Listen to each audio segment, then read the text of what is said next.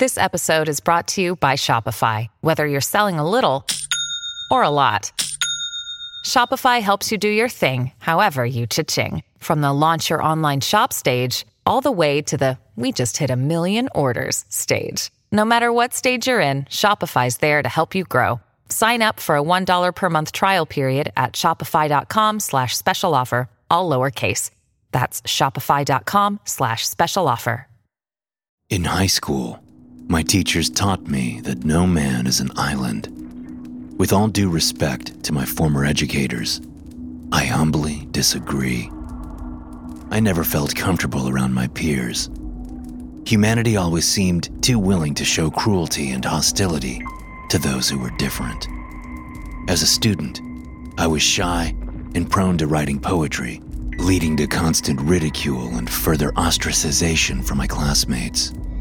As soon as possible, I bought a small parcel of land with the inheritance from my parents' deaths. It started with just a small cabin and a loyal dog named Jed for companionship. Animals proved kinder and less judgmental than humans, and what began as a remote cottage soon became a small farm. I've been living in my humble abode for 20 years now. My trips into town are infrequent, and the locals keep their distance from me. While I might have started as tall and slim, life on the farm and tending to my animals has transformed my physique. I do so not for vanity. It's simply a byproduct of my challenging but satisfying life. All the same, people are wary of the broad shouldered hermit that I've become. Good. The less conversation I have with the outside world, the better. I'm content to go into town only for supplies and to check out a weekly stack of books from the local library. Tonight, I sit beside the stirring embers of the fireplace with a book in my lap. The night is cool enough that it doesn't need rekindling, and Ned, Jed's son, snores loudly atop my feet, keeping them warm with his tremendous bulk. A cow's scream ripped through the night, immediately waking Ned with a burst of barks and knocking the book from my hand. I recognized the scream instantly as Bessie, my eldest dairy cow. People who don't live alongside livestock don't realize the sounds they make when they're scared. Their screams sound oddly human, especially this far away from any of the other sounds of civilization. It's not long before the rest of my cows join it with loud moos of terror as Bessie suddenly falls silent. The screams send Ned into a violent frenzy. His barks shake the scant photos on my wall as he charges at the door and tears into it with his claws. None of my words calm him down. Ned takes his responsibilities as a guard dog too seriously. Instead, I walk the short distance to my gun rack and grab my shotgun and flashlight. I open the door, and Ned bolts towards the cow pen. Even with the disturbing sounds, I'm calm as I follow in Ned's wake. He's an enormous dog and can protect himself. This isn't the first time we've had to defend our flock from outside predators. The downside to living far away from the rest of humanity is living closer to the wild.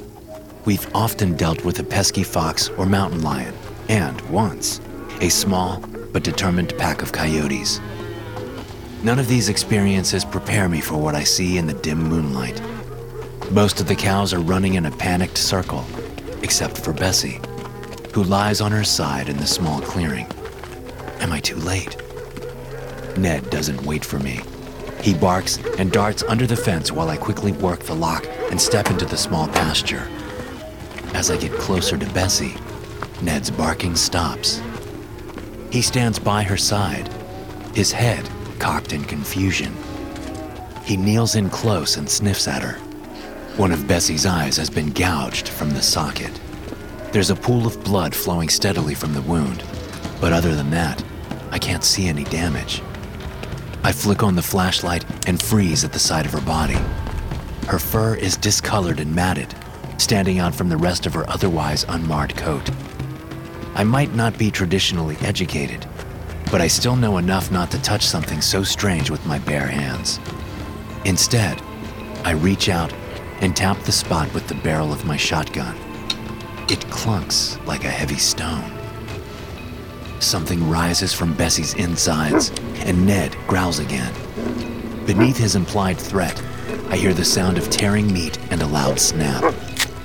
There's something inside Bessie eating her from the inside out.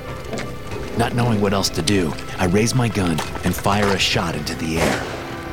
The blast sends the cows into a fresh panic, and the thing inside Bessie reverses course. It snakes its way up her stomach and back toward her wounded eye. I pump the gun's action, discarding the shell, and ready my aim for the next shot. I breathe and steady myself when a flash of gray erupts from Bessie's throat. I squeeze the trigger on reflex, and the recoil drives into my shoulder as the shotgun pellets blow apart Bessie's skull, missing the creature entirely. I pump and fire three more shots at the gray blur as it dashes across my pasture and into the woods. Ned pants heavily at my side, smart enough not to go after the thing while I was shooting at it. Standing in the pasture, my body starts to shake, and I know it's not from the cold. I've been living up here a long time, but I've never seen anything like that. I don't get it. What's it supposed to be? One of those what do you calls it? Uh, performance art pieces? Sheriff Taylor removes his hat to rub the few scant survivors of gray hair atop his otherwise barren skull. He's been the sheriff for as long as I can remember, mainly because he runs uncontested in every election. Pushing 70 and 300 pounds, it's a miracle he's still alive, especially since he's on his fifth cigarette since arriving at my farm. Whatever it is, it's creepy as shit. Deputy Mills says. Deputy Mills is the son of somebody I went to high school with. If I recall right, the elder Mills's father and Sheriff Taylor are best friends. It would explain why Mills looks fresh out of high school. He's doing his best to grow a beard, but it looks like fuzz on an unripe peach. Sheriff, I'm telling you. I try to put urgency in my voice without coming off as crazy. It's taken me all morning to convince them to come to my farm. Something came out of the woods last night. It did this. Since last night, the stone features of Bessie's skin have spread to the rest of her body. What was fur, udder, and hooves less than 24 hours ago is now solid granite, with only a few exceptions. The bits of Bessie's brain that survived the shotgun blast are still gray and bloody, swarming with a large circle of flies. Her remaining eye remains a gentle white brown, wide with terror, and the inside of her mouth is still open and filled with flat teeth.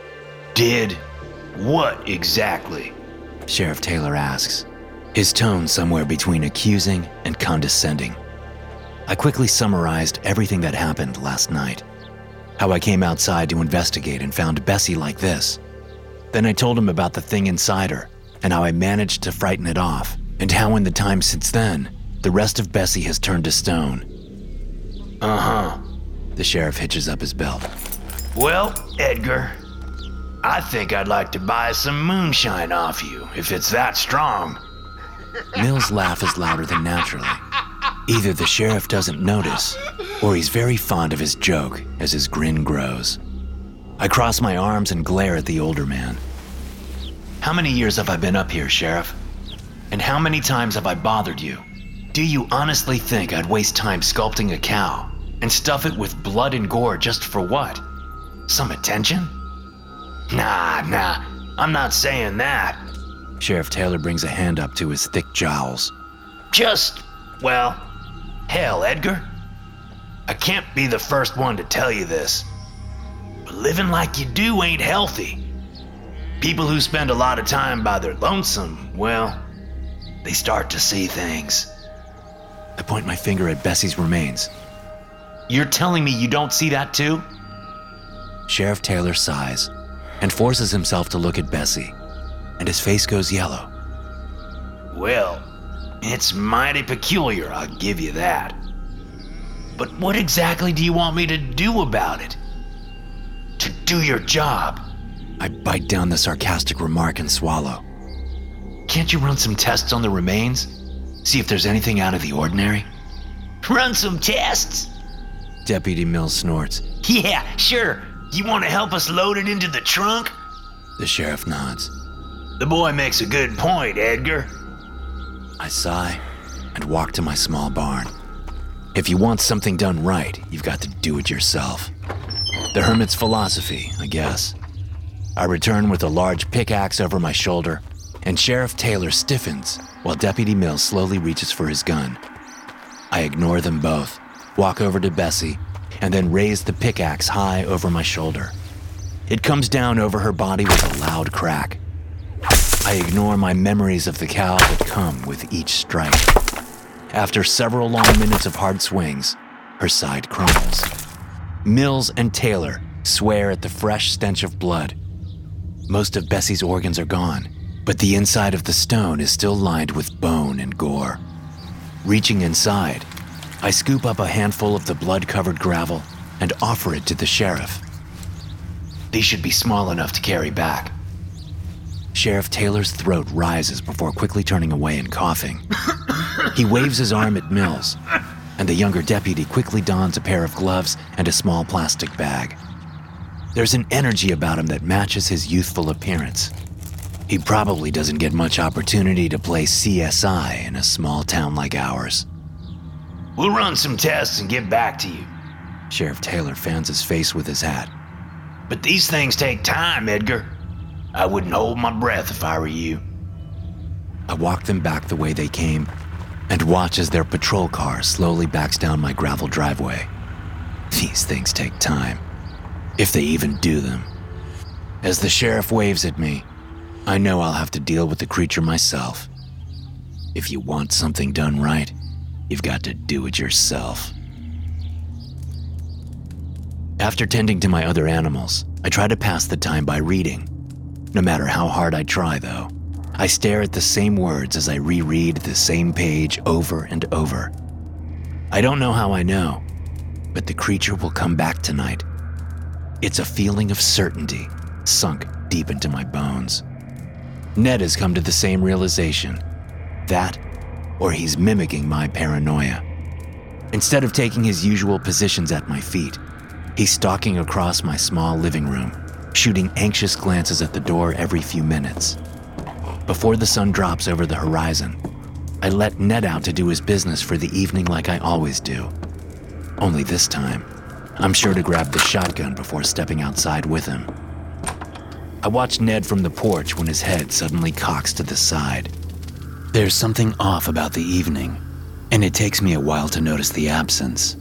Usually, the hens in the nearby chicken coop are clucking up a storm before bedtime. This time, though, they didn't make a peep. Ned bolts towards the coop, his legs moving faster than I can track them. I rush after him, but the steps to the porch creak and snap, tossing me to the ground. My head bounces off the grass, and the world blurs around me. But the sudden silence of Ned's barks spring me to my feet, and I pick up my gun and head after him.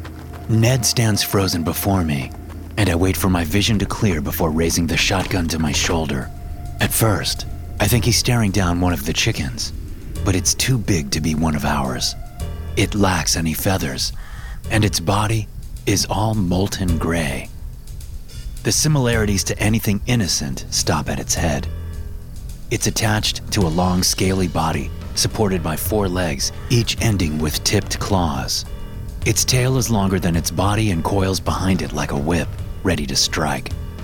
I put my finger to the trigger, but the creature locks eyes with me as I do. Its slitted, gold gaze bores into mine, and my whole body stiffens. Pull the trigger, goddammit! I scream, but my lips remain shut tight, and my finger refuses to budge. As the fear builds in my body, I try to turn and flee, but my knees are as unresponsive as the rest of my body. The thing opens its crooked beak and darts toward me, the same gray blur as last night. The skin on my ankle sears as it sinks its fangs into my flesh, but even then, I cannot move or scream. Ned's body jerks as he breaks from his trance. He spins with a growl and launches himself at the strange reptile. He grabs it roughly with his jaws and lifts it in the air, tearing more meat and blood from my ankle. My body collapses and I scream, and as I scramble back, I realize that I can move again. the creature hisses at Ned. It whips its tail across his face, and Ned yelps in pain. My senses return, and I reach for the shotgun, aim, and fire. Ned barks in confusion, and the creature's frills rise from its head, increasing its height. I aim for that, and not the eyes this time. My shot goes wide once more, and the thing turns and scurries off into the night. I call Ned over, and he whimpers as he limps in my direction. Flinching, I kneel and pet him. The monster's tail has ripped out Ned's eyes. Another hiss comes from the darkness, and Ned answers it with a growl of his own. Before I can stop him, Ned tears into the woods, his barks and growls quickly growing distant. Swearing, I reload my shotgun and hurry into the woods after them. The only light is the moon high above me, peeking through the tall pine tops. I trudge through the woods with Ned's barks and occasional howls of pain as my only guide. Although the sounds are clear in the night, my pace is slow. The pain in my ankle is burning and changing as I walk.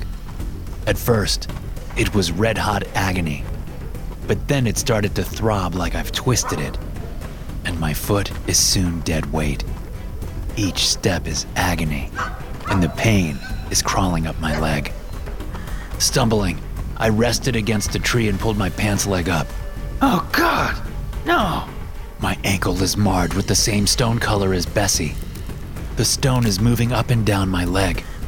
I know it spread through and covered my foot without taking off my shoe. My toes refuse to move, and the entire appendage feels heavy and dead. Ned's whimper of pain snaps me back to the present.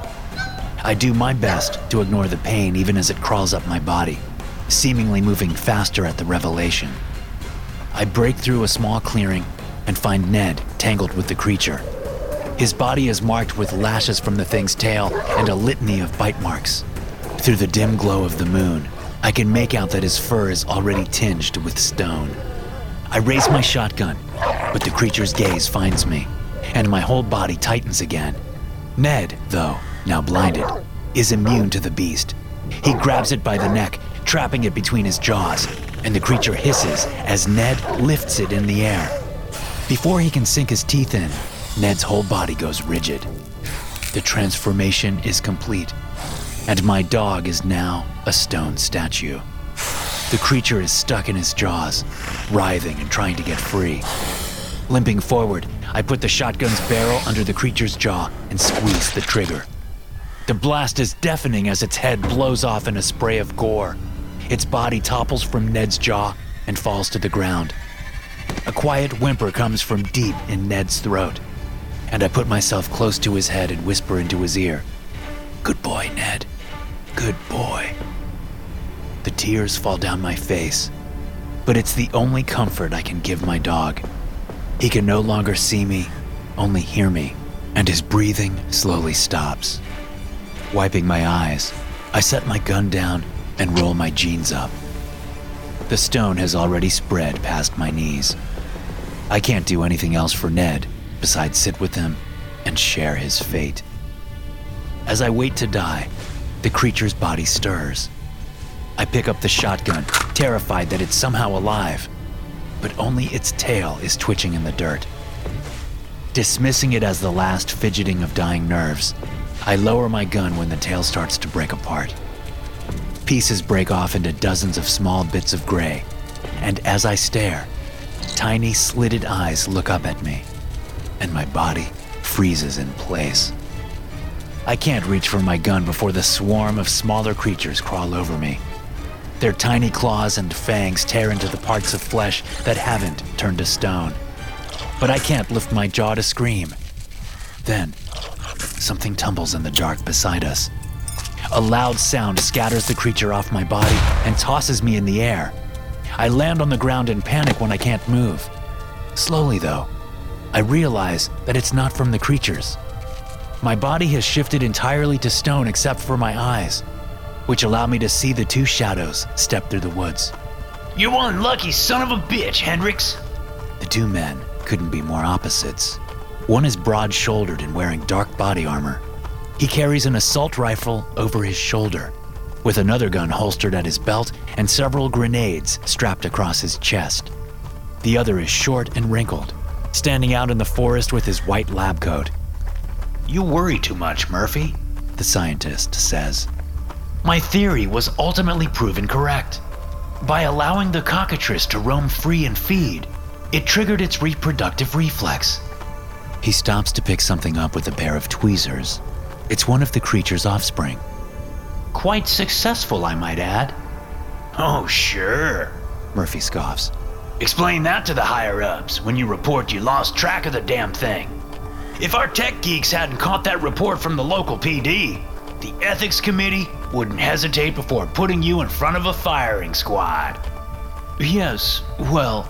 Hendricks clears his throat as he puts the creature into a jar and finds the next one. Leaps in scientific progress are often triggered by high risk. So are executions. Murphy trails off as he sees me unmoving in the woods. Shit. We got a civvy down. Ah. Hendricks walks over and leans in front of me, staring directly into my eyes. Fascinating. No matter how often I've observed this specimen's petrification, it's no less remarkable. Murphy grabs him roughly by the shoulder and flings him away. Finish cleaning up your fucking mess! Murphy waits while Hendricks returns to his work of collecting the creatures, muttering the whole time. He looks down at me, and there's a trace of compassion in his eyes that was completely vacant in Hendricks.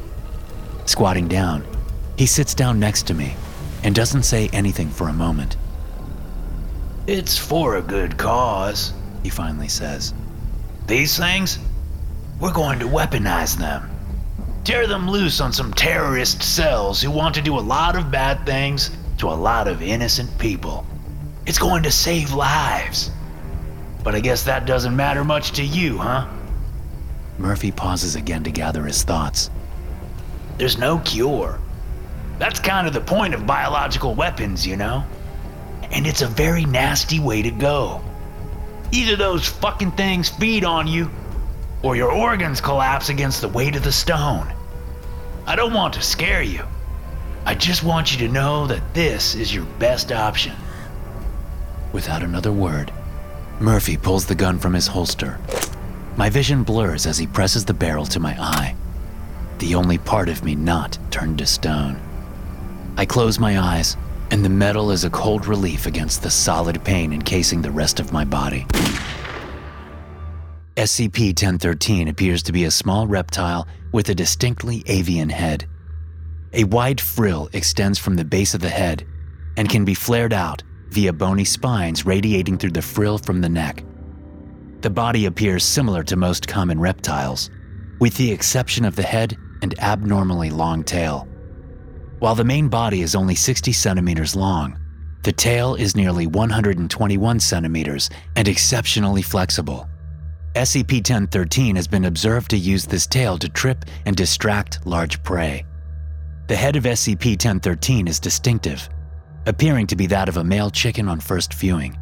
However, SCP 1013 does not possess any standard avian markers, besides the superficial resemblance. The beak is serrated and appears to possess very basic, needle like teeth. The head also lacks any feathers and has an enlarged wattle. SCP 1013 hunts by projecting a form of unknown radiation, wave, or memetic force into its prey. Subjects report a sudden stabbing pain in most major muscle groups. Paralyzed subjects are then bitten, beginning the calcification process. Research into this effect is ongoing, as no form of venom or viral agents have been detected from this bite. However, this contact will initiate a rapid change in cellular structure in the bitten subject.